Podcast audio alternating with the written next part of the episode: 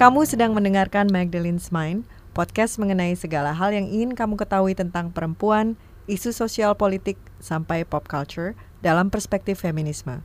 Saya Devi Asmarani. Dan saya Hera Diani. Ini adalah produksi Magdalene.co.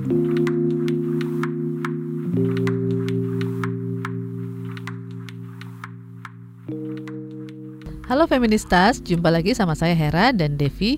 Kali ini kita bakal ngobrolin tentang kerelawanan. Nah, biasanya masyarakat ini lebih aktif dengan aktivitas ini kalau ada peristiwa bencana alam aja nih. Ya, uh, sama ini satu lagi juga orang suka berpikir bahwa itu biasanya kalau bersih bersihin daerah perumahan atau apa oh, gitu itu kayak ya, gotong royong kerja bakti kerja itu ya. bakti Heeh. Padahal kerelawan itu banyak macamnya ya Mm-mm, Her ya. Dan uh, bisa di berbagai isu nggak hanya kayak uh, ya tadi kayak bencana Mm-mm. atau tapi lu sendiri pernah nggak jadi volunteer? Pernah waktu eh, lulus kuliah, terus kan ada break lagi cari kerja. Terus gue waktu kuliah kan kerja juga, jadi gue rada capek tuh. Gue nggak mau kerja apa dulu, sambil nunggu. Terus gue pikir gue jadi relawan deh, doing charity works gitu. Terus gue dengar di Bandung tuh kan ada lembaga yang buat orang tunanetra mencari itu relawan untuk baca gitu. Ya udah, gue ke sana, langsung aja gue datang. Terus eh, mereka ternyata ada staffnya di situ yang butuh buat nulis report. Jadi dia bacain dari braille, terus gue yang nulis gitu. Oh, lo tulisin. terus gue tinggal di compoundnya dia. Ya. Ya kalau gue sih kayaknya nggak apa namanya nggak sebanyak itu sih pengalaman relawan gue. Gue cuma inget yang terakhir ya waktu masih uh, SMA gue dulu pernah suka bacain cerita ke anak-anak kayak gitu. Uh, apa namanya anak-anak TK gitulah. Terus waktu terakhir sih waktu di India uh, ada tempat uh, yang anak-anak uh, yang diselamatkan dari trafficking gitu. Hmm. anak-anak orphan gitu di orphanage uh, mereka kan banyak trauma atau apa. Gue sama temen gue ngajarin yoga uh, berapa kali seminggu gitulah. Tapi main-main aja sih. Tapi menarik juga. Mm-mm. kalau dari lo sendiri apa lo ngerasa apa yang lo dapatkan dari relawan itu Eh, yang jelas gue kan belum pernah punya teman atau kenalan yang tunanetra. Jadi gue yang melihat realitas mereka hidup sehari-hari itu sangat membuka mata dan apa mengharukan sih melihat eh, gimana keluarga seorang sebuah keluarga yang tunanetra. Terus ternyata nggak ada bedanya sama sekali dan mereka sangat apa sangat mandiri dan sangat eh, berdaya gitu. Itu salah satu benefitnya. Dan menurut gue sih jadi relawan tuh banyak banget ya benefitnya ya. Cuma yang gue inget dulu tuh gue ngajak teman-teman susah banget gitu maksudnya bukan gue self righteous ya tapi ayo ikutan yuk tapi Hmm. kayak oke deh padahal sama-sama lagi nganggur kan waktu itu Hmm. jadi kayaknya emang Kenapa mereka kesadaran nggak ngerti yang berhasil gue aja tercuma satu orang gitu Hmm. akhirnya ya udah berdua aja sama dia uh, selama beberapa bulan melakukan itu kayaknya emang pengetahuan masyarakat tuh uh, soal kerelawanan masih minim dan Hmm. kalau di luar kan kayak diajarin dari kecil ya Hmm. Mm-mm. Desember ini adalah bulan relawan kan Mm-mm. ya.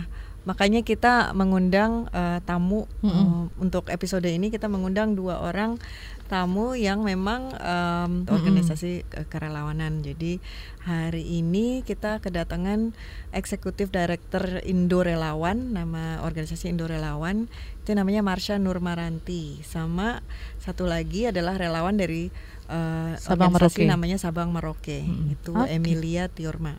Oke, jangan ke mana-mana dulu ya Feminista. Setelah iklan kita bakal balik lagi dengan naras- dua narasumber ini. Halo semua, memproduksi podcast yang berkualitas seperti Magdalene's Mind membutuhkan upaya yang gak sedikit dan dukungan dari semua. Untuk itu, kalau kamu pengen mendengar lebih banyak podcast yang menarik, informatif, dan membuka mata, kamu bisa berdonasi untuk Magdalene's Mind. Berapapun jumlahnya akan sangat kami hargai. Caranya bisa dilihat di Instagram at ID di bagian stories highlight atau di Facebook Magdalene Indonesia dan di Twitter at the underscore Magdalene. Magdalene's Mind adalah produksi media independen magdalene.co. Kembali lagi bersama saya Devi dan Hera dan ada dua narasumber kita di sini, Marsha dan Emilia. Kita panggilnya Asa dan Emil ya. Ya, Terima kasih udah bergabung di episode Magdalene's Mind kali ini. Nah, eh, Asa sama Emil sebelum ini kita udah ngobrolin sedikit tentang kerelawanan. Nah, Mm-mm. menurut Asa dan Emil dari pengalaman kalian selama ini, kenapa sih menjadi relawan itu penting? Oke, dari aku dulu kali ya. Oke, aku Asa dari uh, Indo Relawan. Uh, sebenarnya jadi relawan itu penting karena kita ngelihatnya kalau kita sebagai manusia ini kan sebenarnya punya sifat itu sebagai makhluk sosial. Itu saling membantulah sesama manusia gitu ya. Jadi uh, itu sebenarnya juga intinya dari kerelawanan sih saling membantu. Nah kita ngelihatnya uh, penting karena memang ya udah itu udah alaminya kita sebagai manusia itu untuk saling membantu. Tapi dengan uh, dikasih label relawan mungkin lebih fokusnya itu kita bisa membantu dalam hal-hal di mana ada permasalahan-permasalahan sosial yang bisa kita fokuskan yang memang kayak kita ada ketertarikan atau justru gerah ya ngelihat uh, permasalahan sosial itu dan kita bisa di situ bisa ambil peran untuk membantu gitu jadi nggak nggak harus tuh tugasnya pemerintah aja nggak harus tuh tugasnya uh, mungkin pihak-pihak lain gitu tapi uh, kita sebagai masyarakat sebagai manusia juga tuh sebenarnya udah jadi seharusnya sudah jadi uh, kewajiban kita loh untuk saling membantu gitu hmm. tapi mungkin jadi relawannya itu bisa difokuskan berdasarkan keresahan pribadinya uh, teman-teman oh, kayak gitu keresahan. sih tapi -hmm. mungkin kayak uh, mungkin uh, gimana dengan ketertarikan pada mm -hmm. satu isu atau juga ekspertis kita mungkin atau apa? Itu bisa juga nggak jadi basis tuh Emil? Dari relawan kerelawanan kita aktivitas relawan kita. Nah pas banget mbak. Jadi aku itu flashback sedikit. Aku tuh pertama kali jadi relawan justru bukan karena aku secara sadar aku pengen jadi relawan. Tapi karena waktu itu ikut ada suatu program. Terus uh, kayak di salah satu requirementnya aku harus uh, punya sekian jam untuk jadi relawan gitu. Nyari-nyari pertamanya hmm. jadi kayak aduh nggak tulus banget. Nggak tulus banget gitu. Tapi pas nyobain kok saya konten ya? Kok saya ngerasa bisa ngelihat hal-hal dengan cara yang berbeda? Saya saya nggak pernah dapat pandangan yang seperti ini misal di kampus hmm. gitu atau di lingkungan rumah saya gitu. Saya ketemu banyak hal baru gitu. Uh, dan waktu itu karena waktu itu kan aku pertama kali jadi relawan itu 2014 awal dan itu, itu udah kerja atau masih kuliah? Masih kuliah. Okay. Nah, itu aku kayak juga belum tahu kan, Mbak, kayak aku tuh ekspertisnya apa ya sebetulnya gitu. Tapi uh, ekspertis bisa untuk hal yang lebih spesifik yang mau dibantu, tapi sebenarnya berawal dari uh, we do what we can do sih kalau misalnya kamu punya tenaga untuk bantu hmm. ngapain itu dilakukan gitu hmm. menurut aku gitu sih jadi yeah. kayak nggak perlu nunggu untuk tahu dulu uh, kita expert di bidang apa itu hmm, itu yeah. bisa iya. menurut aku langsung jadi relawan gitu hmm. gitu kalau zaman dulu kan ya kita yang ngetop banget eh bukan ngetop ya maksudnya yang udah kayak lazim itu adalah relawan itu kayak jadi kerja bakti gitu ya, hmm, ya gotong royong gotong kayak royong. gitu. Hmm. Sebenarnya sudah ada itunya DNA-nya di Indonesia ya, bener, ya, tapi bener. Uh, kayaknya di kalangan kota itu masih kurang ya aktivitas seperti inilah gitu atau paling tidak untuk mendorong ini. Hmm. Karena saya berpikir mungkin di nah, beberapa negara atau misalnya di Amerika gitu hmm. misalnya itu kan kerelawanan itu atau menjadi relawan itu sudah jadi kayak bagian dari budaya. Mungkin hmm. dari mulai mereka sekolah sampai bahkan perusahaan. Beberapa perusahaan tuh saya dengar malah mengharuskan setiap karyawan mereka untuk menjadi relawan setahun bisa berapa kali ya. kayak gitu. Hmm itu kenapa apakah di Indonesia tuh udah mulai ke arah situ atau uh, belum jauh atau dan kenapa gitu kalau nggak hmm. uh, mungkin sekalian curhat dikit kali ya tentang Indo relawan jadi uh, justru sebenarnya kita belajar dan sebenarnya agak mengcopy dari yang ada di US gitu. Hmm. Jadi founder kita waktu itu kuliah di sana, uh, beliau bawa istrinya, uh, istrinya kan nggak ada kegiatan ya. Nah dia tuh nyari kegiatannya dengan jadi relawan. Hmm. Jadi di uh, US sana tuh banyak platform pen, uh, aktivitas uh, kerelawanan volunteering itu kayak Indo Relawan di sana tuh ada beberapa gitu. Jadi sebenarnya mungkin itu juga yang uh, pas dibawa ke Indonesia kita tanya nih sama teman-teman di sini kalau mau jadi relawan tuh gimana ya? Uh, infonya di mana? Gitu. Ternyata belum ada nih platform yang seperti uh, saat itu gitu. Jadi uh, founder kita tergerak untuk uh, kita coba bikin ya kita lihat uh, memberi sebenarnya intinya sih ingin memberikan kemudahan hmm. siapa pun yang memang punya niat gitu ya untuk tersalurkanlah informasi uh, kesempatan jadi relawannya itu melalui platform kita Indorelawan gitu. Jadi ngelihat uh, yang yang ada di Indonesia sebenarnya kalau lihat dari kita ya kita udah ada sekarang 120 ribu relawan usianya sekitar 18 sampai 25 tahun sekitar 60 persen jadi mungkin ini udah udah ada pasarnya sebenarnya gitu selama ini hmm. mungkin mereka ter terkotak-kotak sendiri di komunitasnya yang kita nggak nggak ada terjamah gitu kita nggak punya statistiknya dari pemerintah juga gitu. Jadi sebenarnya banyak banget sih yang udah yang udah bergerak itu Hmm. apalagi dari yang mungkin dari dulu-dulu. Sekarang aja kita udah ada udah kenalan dengan kurang lebih empat ri 4.000 organisasi sosial dari seluruh Indonesia dengan dari berbagai isu. Itu aja yang itu mungkin juga masih banyak banget yang belum ter, ter apa namanya yang belum kita kenal juga gitu masih tersebar di berbagai daerah. Dan eh, menariknya justru tadi mungkin yang eh, Mbak Devi bilang di awal justru yang paling banyak memang di perkotaan gitu. karena mungkin eh, kesempatannya ngelihat apalagi di Jakarta ya kalau dari database kita tuh paling banyak Jabodetabek khususnya kota-kota besar di Pulau Jawa. Nah itu mungkin eh, mungkin jadi satu pertanyaan juga kenapa ya gitu. Ha-ha. apakah memang manusia-manusianya anak-anak mudanya ini memang udah punya eh, jiwa sosial yang bisa tersalurkan. Dan karena mereka di kota besar jadi mereka bisa punya kesempatan untuk ya mulai mikir lah gitu kayak bisa bantu apa untuk kota kota kotanya mereka. Mungkin berbeda ketika di daerah gitu. Di daerah mungkin lebih ya lebih apa ya nggak kedengeran lah gitu. Dan kita juga itu tantangan untuk kita juga untuk bisa kenalan sama teman-teman da- di daerah. Jadi sebenarnya mungkin bisa dibilang udah cukup eh, mulai menjadi tren gitu ya menjadi eh, gaya hidup. Karena itu mimpinya kita juga untuk menjadikan kerelawanan itu sebagai gaya hidup. Jadi kayak anak muda Jakarta ngapain sih eh, ininya lifestyle ngopi nongkrong gitu di eh, coffee shop atau mungkin olahraga. Nah kita pengen kerelawanan itu bukan hal yang wah lagi. Jadi Iya. bukan nggak harus nunggu kayak atau nggak nggak harus terlalu emes kayak wah lo jadi relawan mulia Hmm, banget iya, gitu. iya, enggak iya.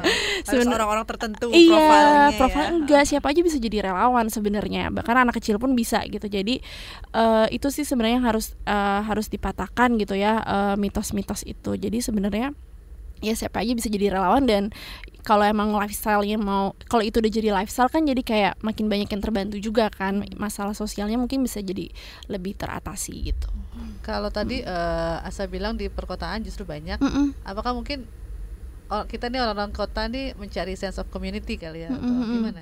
Eh, belum ada aku belum meneliti sih itu tapi mungkin Kan juga di- ya tadi kan kalau di Uh-uh. daerah mungkin udah ada gotong royong tadi. Bener, segala bener. Iya, mungkin sense of community juga kita mencari kali ya kegiatan lain di luar eh di luar entertain gitu lah. Kalau misalnya aku tanya ke teman-teman relawan sih kayak kenapa sih jadi relawan? Sebenarnya motivasinya ber- eh, banyak hal gitu. Salah satunya mungkin mengisi waktu luang mereka dengan kegiatan bermanfaat dan itu nggak salah gitu. Jadi mungkin tadi Emil juga bilang eh, motivasinya sebenarnya buat itu itu juga nggak salah gitu. Jadi nggak ada yang salah sih sebenarnya dengan motivasi Atau jadi relawan. kantor gitu. Iya, asalkan ketika menjalankan emang rela, Ya, nggak ya, terpaksa. makanya namanya rela ya. Eh, eh, emang emang ada ket- ada emang ada i- apa ya?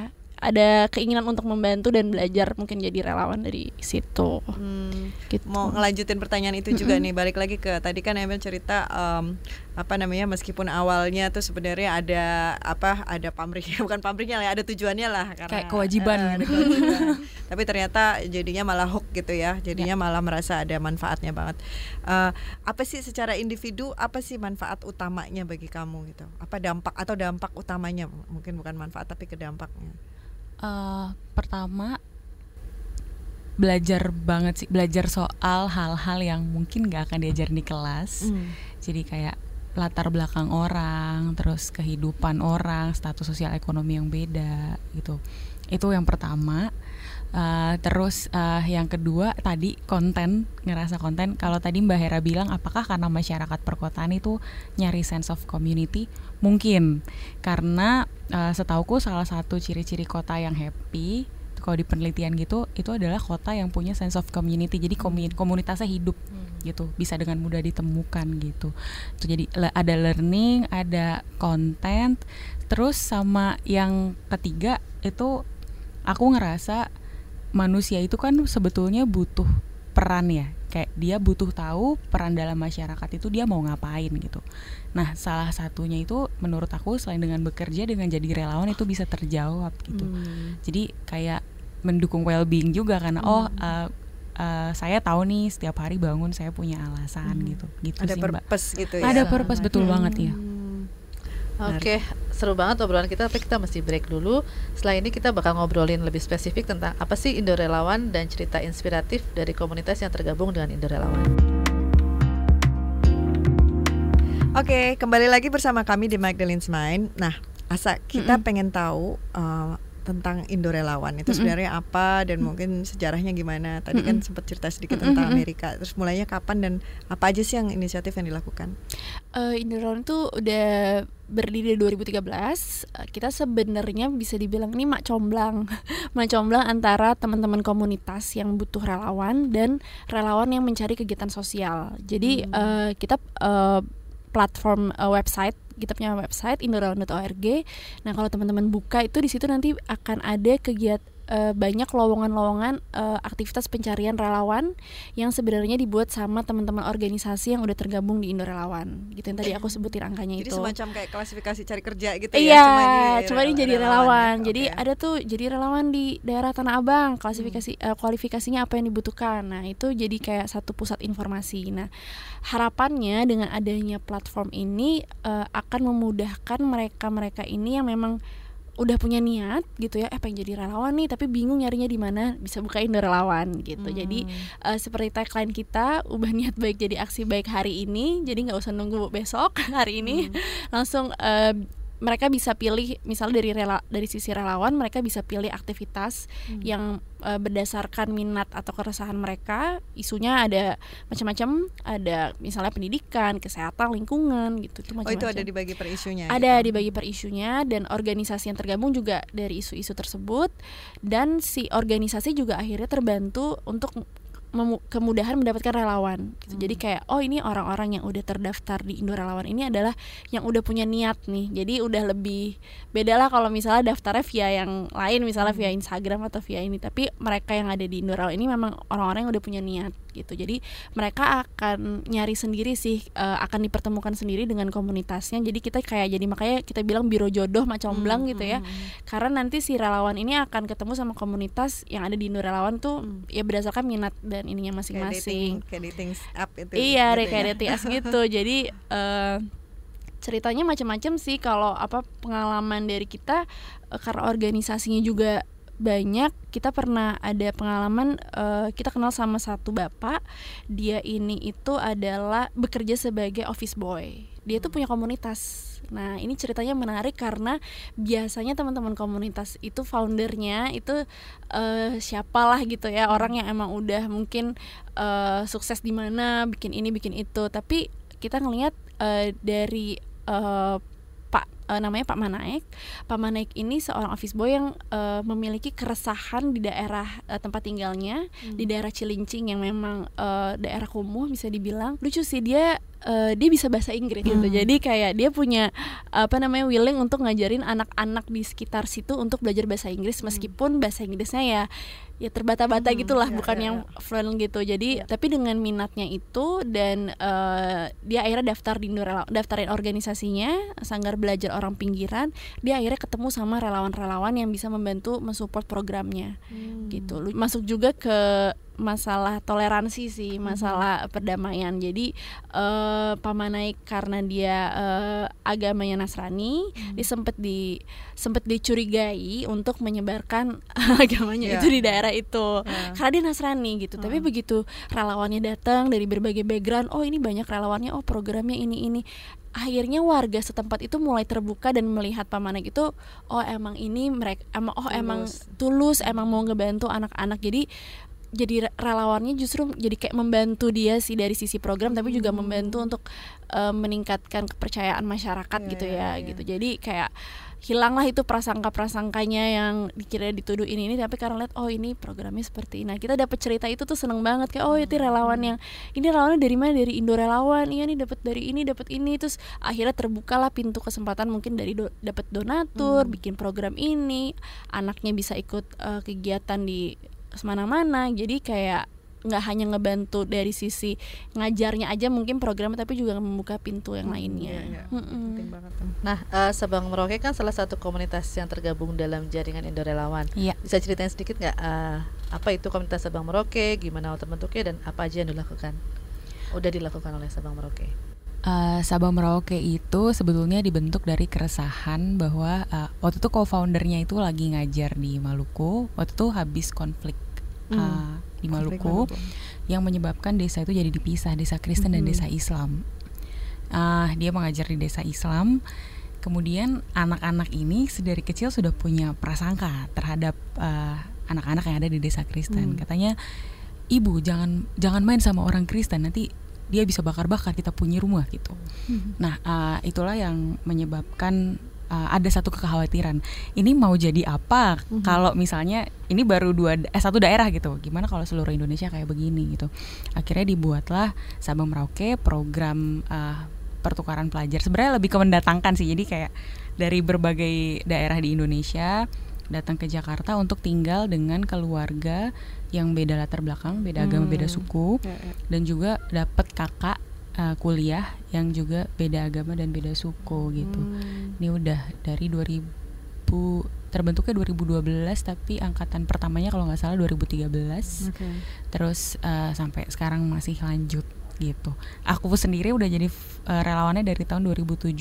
Jadi ini udah tahun ketiga aku. Jadi jadi ngapain tuh? Emil ngapain sebagai per- relawan? Ah, sekarang sih lagi di monitoring evaluation tapi dua tahun kemarin itu 2017 2018 aku tuh jadi pendampingan pendampingan ini ibaratnya ah, yang menjaga menjamin keamanan secara fisik dan mental adik-adik yang datang Oh. Ah, ah, kan dari berbagai daerah tuh. Nah, terus ah, aku tuh 2018 aku jadi manajernya, manajer untuk bagian pendampingan. Datengin 20 anak.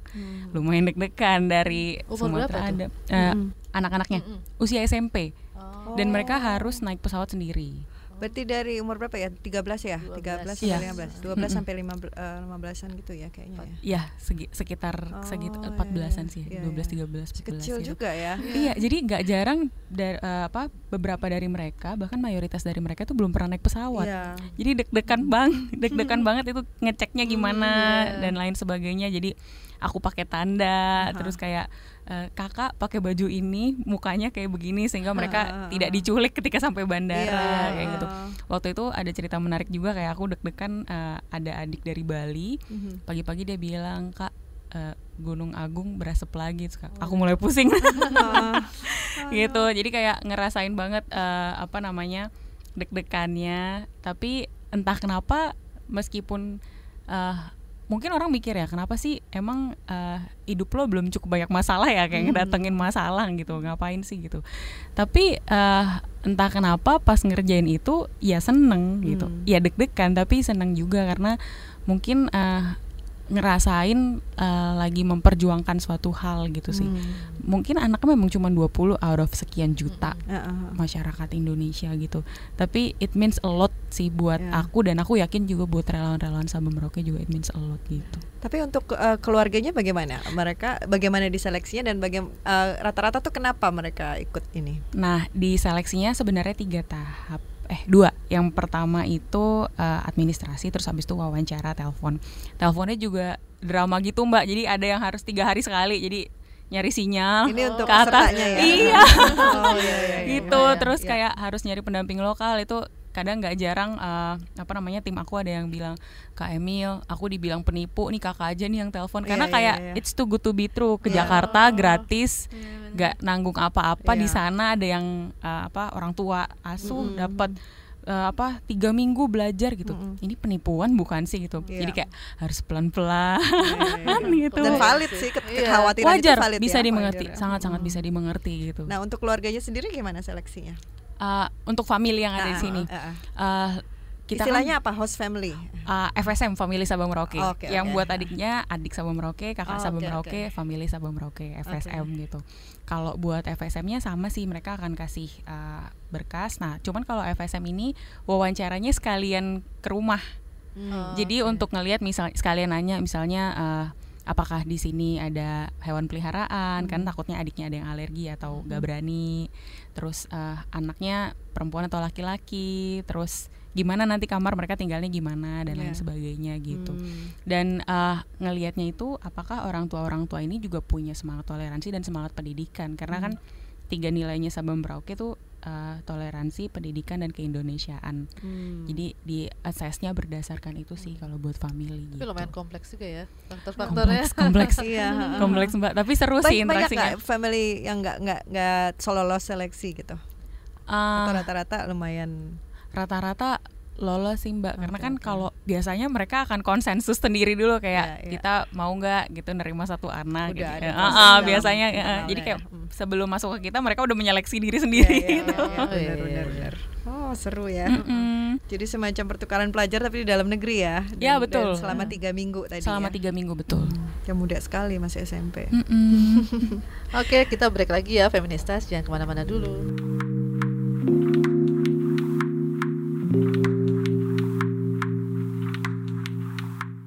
Nah, em, Emil, aku pengen balik lagi ke Sabang Merauke. Ya. Dari inisiatif yang eh, atau programnya yang sudah berjalan sampai saat ini, eh, apa dampak yang sudah terlihat gitu atau sudah ter- terukur lah paling tidak? Oke, jadi eh, emang kita tuh mengukurnya setelah kayak right after kayak mereka mau pulang secara kognitif, kemudian dua bulan setelahnya baru secara behavior karena kan nggak nggak kelihatan langsung ya mbak kalau misalnya baru selesai gitu. Nah, eh, yang paling kelihatan secara kognitif adalah menariknya mereka jadi satu tahu hak-hak orang lain yang berada di luar kelompok mereka. Ini anak SMP loh. Ya. keren banget, keren banget. Terus yang kedua adalah mereka bisa mengerti kebutuhan sekitarnya mereka. Terus, nah itu dari segi aku bisa bilang kemampuan sosial itu ya, misalnya apa empati tuh? itu. Kenapa? eh, apa eh, tadi mengerti kebutuhan eh, orang-orang sekitar mereka itu seperti apa maksudnya? Misalnya uh, mereka jadi mengerti, uh, oh kalau misalnya teman-teman difabel kayak begini jalannya nggak bisa nih nggak bisa jalan Oh, gitu. I see. Jadi sensitivitas itu udah mulai muncul. Mhm, mhm. Terus eh, misalnya ada yang mukanya kecapean, oh berarti dia lagi nggak mau diganggu. Gitu. Jadi Mhm. kayak sensitivitasnya tuh terasa ya. mm, terasa. Terus yang itu dari sisi aku bisa bilang kemampuan sosial. Terus ada kemampuan berpikir kritisnya juga gitu. Jadi aduh aku kayak ngerasa bersalah tapi senang juga gitu. Jadi sekarang mereka itu berani menegur orang tuanya kalau orang tuanya nyebar hoax itu. aduh ini aku bener nggak ya? Ya seneng tapi ya gimana gitu. Tapi agak deg-degan juga nih menegurnya mereka gimana gitu. Tapi seneng juga. Jadi itu dibarengi juga dengan mereka juga lebih pede gitu ketika kita ka- kasih skill berpikir kritis ke anak-anak mereka lebih pede. Eh, itu secara kognitif kalau secara behaviornya mereka kan kita nanya lagi ya ke orang tuanya gimana setelah pulang gitu mereka dibilang satu lebih dewasa Hmm. lebih terbuka menariknya lebih terbuka dengan nasihat jadi Oh. jadi aku uh, leganya dan senangnya berpikir kritisnya itu bukan sebatas hoax tapi bisa menerima perbedaan pandangan dengan orang tua gitu Oh. jadi kayak iya dia lebih terbuka lebih uh, bisa menerima nasihat dan uh, bisa ngomong uh, iya ma tapi aku nggak suka karena bla bla bla bla bla Hmm, gitu. iya. and that's lovely dan menurut Iya, aku iya, itu iya. penting sih untuk Penting, dibawa iya. skillnya gitu reasonable. Oh, oh. Mm-mm. Wah ini perlu nih. De- cuma di daerah ke Jakarta ya? iya Gue mau nyari. Daerah mana? Masih terlalu muda untuk Iya. bikin. Kalau kita pengen bergabung nih jadi relawan, gimana caranya? Eh, apa aja yang bisa dilakukan? Nah, Sabah Merauke ini kan hanya setahun sekali ya. Heeh. Eh, jadi biasanya kita akan open di IG dan pastinya pakai platform Indo Relawan karena relawannya sendiri yang daftar itu ratusan juga gitu loh Mbak gitu. Jadi bisa banget setiap tahun kira-kira bulan April, Maret sampai April itu kayak udah dibuka gitu. Hmm, Gitu. Oke. Kalau Mm-mm. eh, Asa gimana? eh karena kita bentuknya platform jadi sebenarnya gampang banget sih buat daftar jadi relawan tinggal kayak bikin akun di Facebook aja gitu jadi eh, buat teman-teman teman-teman yang eh, secara individu tertarik tinggal daftar eh, buka indorelawan.org daftar sebagai relawan. Nah teman-teman komunitas yang mau nyari relawan tinggal buka juga dan daftar sebagai organisasi. Nah mungkin bedanya kalau organisasi kita butuh semacam eh, verifikasi dulu sih. Kita ngelihat ini beneran eh, organisasi sosial enggak gitu? Harus organisasi sosial. Eh, Kayak perusahaan gitu bisa kan ya sebenarnya. bisa tapi nanti beda lagi. Jadi nggak karena platform kita gratis Oh, eh, I jadi perusahaan ada kerjasamanya lagi. Langsung biasanya. Ah, ah, iya. Jadi eh, kalau teman-teman komunitas yang memang bergerak di isu sosial itu bisa langsung daftar aja. Tapi kita akan ngecek lagi nih eh, dari segi programnya. Eh, kita kan punya sifat-sifat universal nilai-nilainya gitu ya. Jadi kita pengennya jadi relawan. Itu juga nggak hanya untuk kelompok tertentu aja Ya. gitu. Jadi kalau bisa organisasinya menerima relawan dari berbagai background, nggak ngelihat suku agamanya apa pun gitu. Meskipun ada juga organisasi misalnya lembaga keagamaan itu kita juga nggak masalah, tapi asal menye- eh, memberikan kesempatan relawan dari agama lain untuk daftar gitu. Ada beberapa yang seperti itu dan kita juga nggak mau kecolongan untuk yang isu-isu politik gitu. Ya. Jadi kita fokusnya di isu sosial. Kadang-kadang ada lagi. oh, oh, relawan ini lagi masa-masa kampanye nih, siap-siap nih. Pasti banyak nanti yang daftar gitu kan. Tapi kita jelasin aja. Kita eh, isunya cukup isu sosial aja gitu. Jadi tinggal buka segampang itu sih tinggal buka aja website dan kalau teman-teman komunitas nanti eh, apa namanya bisa nyari sendiri lah apa pun eh, isu-isu yang mereka keter- tertarik ketertarikan mereka di situ gitu. Ini mungkin pertanyaan terakhir nih untuk Hmm. untuk kalian berdua ya. Eh, kalau misalnya seseorang ingin jadi relawan, kira-kira apa eh, do's and don'ts-nya? Maksudnya kayak mulai dari segi mental aja atau preparationnya untuk menjadi seorang relawan tuh apa tuh yang kira-kira? tipsnya mungkin ketika jadi relawan apalagi untuk yang benar-benar baru pertama kali ya kadang-kadang teman-teman tuh suka takut karena kayak sendirian nih nggak ada temennya gitu Ya. padahal sebenarnya kalau justru itu dengan jadi relawan kalian tuh akan ketemu teman-teman lain yang bukan di lingkup kalian jadi bisa menambah teman juga dan banyak kok yang datang juga sendiri jadi jangan takut dan buat yang milih kan banyak misal banyak banget nih jenisnya gue nggak tahu nih gue tertarik Ya. isu apa kayak coba aja ikutan aja dulu gitu dan Hmm. kita selalu eh, jadi aktivitas sosial tuh kan macam-macam ada yang bentuknya kayak project kayak mungkin Sabang Merauke ini masuknya project gitu ya yang Ya. untuk beberapa bulan ada juga yang reguler misalnya harus datang setiap hari Sabtu jam segini Hmm. jam segini ngajar ada juga yang bentuknya event jadi Hmm. kayak cuman dua One off jam gitu. eh, eh, one off nah mungkin teman-teman yang baru yang masih nyari-nyari dan belum berani untuk komitmen panjang bisa pilih yang event gitu jadi Oh, mungkin ya. yang hari Sabtu dua jam Jadi gitu fear of commitmentnya bisa Iya, teratasi ya. eh, eh, kadang-kadang khawatir. Aduh, aku tuh takut nggak bisa datang tiap minggu. Aku tuh takut nanti gini-gini. Jadi kayak ya udah eh, coba dulu aja yang bentuknya event. Nanti eh, nanti akan kelihatan kok kalian nanti ketertarikannya di mana gitu. Karena Hmm. kita juga pernah ngobrol kayak ini ada satu orang yang ikut event, terus terus akhirnya tiba-tiba dia nggak pernah ikut lagi terus di satu komunitas gitu. Akhirnya dia berjodoh dengan komunitas Oh, itu. iya, Kayak dia iya, lebih mungkin lebih cocok akhirnya oh akhirnya gue tahu nih isu yang gue minati nih di sebelah sini gitu jadi eh jadi mungkin kayak coba aja dulu sih jangan khawatir dan Tapi kalau orang sudah berkomitmen misalnya untuk ngajar setiap minggu Mm-mm. tapi kemudian ternyata nggak cocok dia drop nggak apa-apa atau ada penalty atau apa Em, gitu mungkin. itu dibalikin lagi ke kebijakannya teman-teman organisasi sih Ha-ha. jadi mereka mereka sendiri seharusnya sudah punya apa ya, semacam manajemen manajemen relawan itu kayak gimana gitu Hmm, jadi oke. biasanya di state di awal oh kalian komitmennya tiga bulan ya misalnya eh, harus datang minimal sebulan itu tiga kali atau dua kali. Nah kalau kayak gitu kan lebih enak komunikasinya ya. Jadi relawannya juga set ekspektasi sama komunitas juga sama gitu. Jangan-jangan nanti kadang-kadang oh ya udah gue bisa seminggu sekali nggak apa-apa kali ya gitu. Padahal sebenarnya dimintanya berapa kali gitu. Ya, ya, jadi eh, teman-teman organisasi eh, teman-teman relawan bisa bisa mempelajari itu nanti ketika sebelum di deploy gitu ke lapangan biasanya akan di briefing dulu sih gitu. Hmm. Kak Emil? Kalau dari aku ada dua dosnya. Yang pertama jangan kebanyakan mikir, dicoba aja dulu. Oh, iya, iya, iya. Ntar kayak overthinking. "Ah, ah, nah, aduh aku bisanya apa ya isu yang aku pengen apa ya nggak apa-apa coba aja dulu nanti juga bakal ketemu dengan organisasi atau isu yang kita sebenarnya eh, apa namanya punya ketertarikan di situ gitu karena kalau mengira-ngira karena sebenarnya cara terbaik untuk mengetahui adalah dengan mencoba gitu Iya. kalau mengira-ngira yang nggak tahu Iya. harus dicoba Mm. dulu gitu itu yang pertama. Terus yang kedua dusnya adalah jangan lupa have fun. Karena eh, apa namanya menurut aku re- kerela- kerelawanan itu kan kayak ak- aku nggak pernah melihat kerelawanan yang meskipun gratis itu ece-ece gitu. Hmm. itu juga kerja yang serius menurut aku benar. gitu. Dan itu kan bersentuhan langsung dengan banyak kehidupan manusia. Jadi aku rasa ya bebannya ada ya effortnya ada Mm-mm. tapi jangan lupa jangan lupa have fun gitu karena biar biar energi positifnya juga nyampe kayak jangan Benar. dijadiin beban gitu gitu sih kalau don sih aku nggak kepikiran sih aku malah kepikirannya yang dusnya yang dua itu jadi Oh, iya, iya, iya. langsung coba jangan kebanyakan mikir yang kedua jangan lupa have fun Ah, oke. Aku mau daftar aja di host family. Yeay. ayo mbak ayo tahun mbak depan Cuma ada akuarium kecil kok.